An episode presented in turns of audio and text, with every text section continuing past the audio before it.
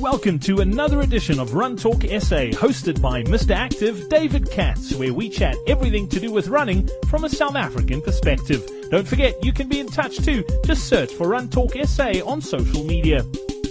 Welcome to this week's edition of Run Talk SA. I'm David Katz, Mr. Active, and a lot of people are on holiday already down at the coast. If you don't live at the coast already, and a lot of things, especially if you're up from Gauteng or the Free State or anywhere inland, you head to the beach and you want to run on the beach. There's nothing better than running on the beach, but it comes with uh, issues often for runners who aren't used to it. So I thought we'd uh, pull someone in who's quite an expert when it comes to knowing the surf and sand, and he was a lifesaver for many years. He also has a a wife who's a fairly decent runner, and she's got a really good shot at getting to Rio next year for the Olympics. So it's a great pleasure now to welcome Brett Challenor onto the channel. Ah, thanks, Dave. Brett, uh, f- uh, first up, uh, your background in terms, I know you, you're really fit still, but, but you were a lifesaver for many years. Just tell us a little bit more about your, your life-saving days. Um, yeah, when I left school, I actually started studying, and after a month, decided I was not quite ready to study. So, um, I moved over to Australia in 1993 and um, lived there for on and off for about six years. And I competed every summer in Australia, um, racing some of their professional circuits in actual surf lifesaving. And uh, then obviously traveled the world, went to world champs for a period from 1994 to my last world champs in 2004. Um, yeah, so yeah, I spent a lot of time on the road and a lot of time racing at the at an elite level. I did a couple of years of lifesaving. I can't say I did that amount, but I thoroughly enjoyed it. And uh, in terms of general running, how much running have you done during the course of your life? Um, to be honest, my running really only started when I decided to sort of more of retire from from lifesaving. Um, obviously, my wife Jen and I met in the doing lifesaving. She did the long run for for us at, at one of the world championships, um, and that's where we met. And um, when I retired, uh, we, we took up running socially as a, as a thing just to, for me to keep fit and for me to do, keep going. And obviously Jen's passion of running. So I, I think until we had probably been on our first date, the furthest I'd run probably was about six kilometers. but a lot of that's changed since, since then. So yeah, it's been very good since, since I, uh, I, started, I took my running career up. Well, looking at the beach specifically now, of course, very varied. If you're closer to the ocean, a little bit harder, a little bit more compact. If you further away from the shore, then it starts getting softer. Where's the ideal sort of position to be running on the beach?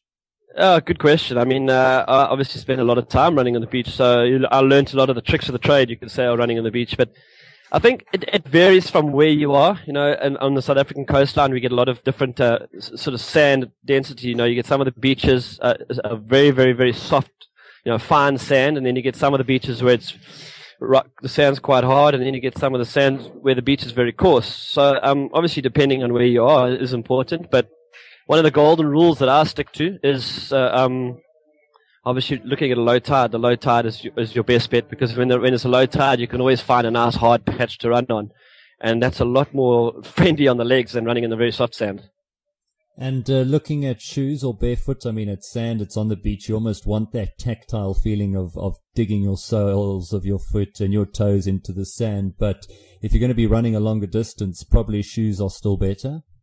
Yeah, definitely. I can tell you one thing for sure. If you run in the sand, a lot, especially if you're on holiday, you're going to get blisters on your toes. Your feet are going to take a lot of strain from the sand. I mean, it, it's, it's, it's a bit much like running on sandpaper for, for a very long time. So, um, try and run in shoes. Obviously, try and keep your shoes nice and dry. Don't, don't run in the water with your shoes because then they get rather heavy and it, then it makes it even more difficult. But, um, definitely try and stick to some shoes and, and try and find the harder sand to run on.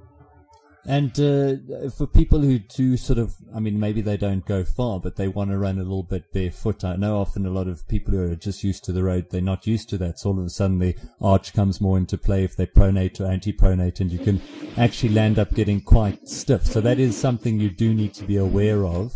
Uh, yeah, the arches of your feet, they, they take a lot, uh, they do get very stiff from running. I know if you haven't run in the sand a lot, you you get your, in, your sort of instep and your arches and that do get quite tired because of, your, you know your, your feet are moving and the sand's moving all the time. So that's definitely one thing to watch out on. And then obviously you know, and how running works, you can get stiff stiff uh, arches and things like that, and you can actually lead to to sort of more injuries just purely because of you compensating for the, the stiffness in the different areas of your feet.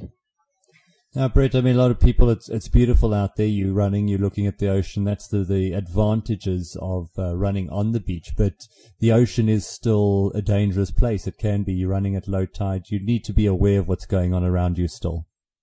Yeah, yes. I mean, uh, once again, it boils down to the areas where you are. Some of the places have a very, very big shore break, uh, where the waves are, you know, breaking very deep right on the edge of the sand. So in those sort of areas, you've got to be careful.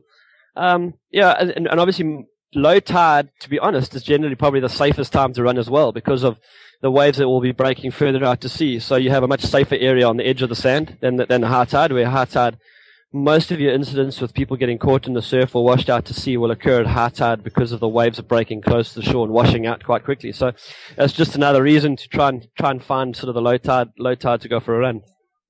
And in terms of wind, you don't really want to be out there when there's wind, I presume, with the sand kicking up around you. yeah, look, running in the sand is hard enough as it is, so you don't really want to be running in a, in a strong wind. If you do, make sure the wind's at your back and it makes you feel like you're floating along with the sea air in your face, and it's actually quite a pleasant run. But to run into the wind, it can be very, very difficult, yeah.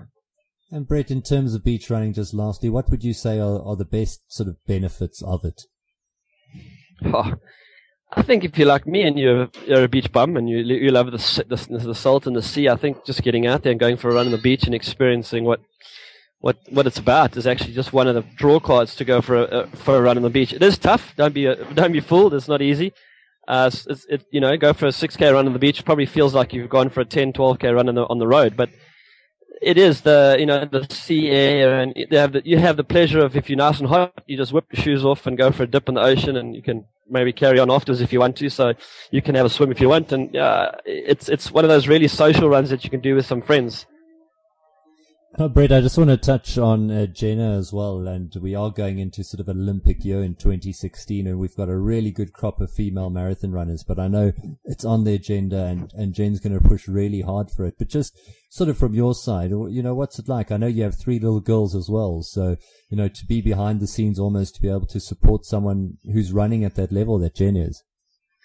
Yeah, you know, I think it's it's it's very difficult in a lot of ways. I mean, a lot of, not a lot of people understand how much commitment and, and how much it is for for an, an, an you know an athlete of, of Jen's level. And um, uh, I think we're both blessed in the fact that I've I've competed in a level and I sort of understand how much you have to put into it. And if you're going to do something, you've got to give it 110 percent. And uh, Jen's one of those people when she does things, she gives it 120 percent. You know, she she tries as hard as she can.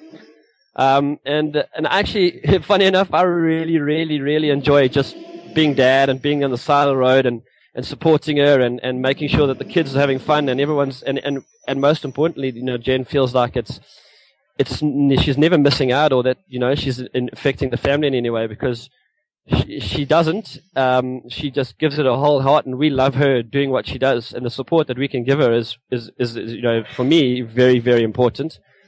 Um, and yeah, I, I, actually, some people wonder, maybe think, you know, that's the way we are, but uh, that's how we that's how we socialize. Our life is is sport. We love doing sport with our kids. Jen loves her running, and yeah, every day is every day is a challenge. But we, you know, it, it's what makes us tick. So yeah, we enjoy it. Yeah, I've seen a lot of Jen's uh, social media, and your little girls are always active, and it's so important to pass that on to your children. But Brett, thank you so much for your time. We'll be following Jenna's progress in the build up to Rio 2016 and uh, hope you and the family have a fantastic Christmas and New Year. Yeah, it's a pleasure and thanks for having me on online. Thanks. Uh, it's Brett Challenor, uh, former lifesaver, knows plenty about speech running and as we've touched on, uh, his wife, Jenna Challenor, a serious marathon runner, uh, runs a lot faster than most of us will ever be able to run. But uh, that's it from us on Run Talk SA today. I hope you're having a great holiday and there's still plenty of enjoyment to have. Uh, from me, David Katz, Mr. Active, that's goodbye. Thanks for listening to this week's Run Talk SA. We love hearing from you, so check us out on social media. Just search for Run Talk SA or email podcast at runtalksa.co.za. You can also advertise your race on our platform. Just go to runtalksa.co.za forward slash race to find out more.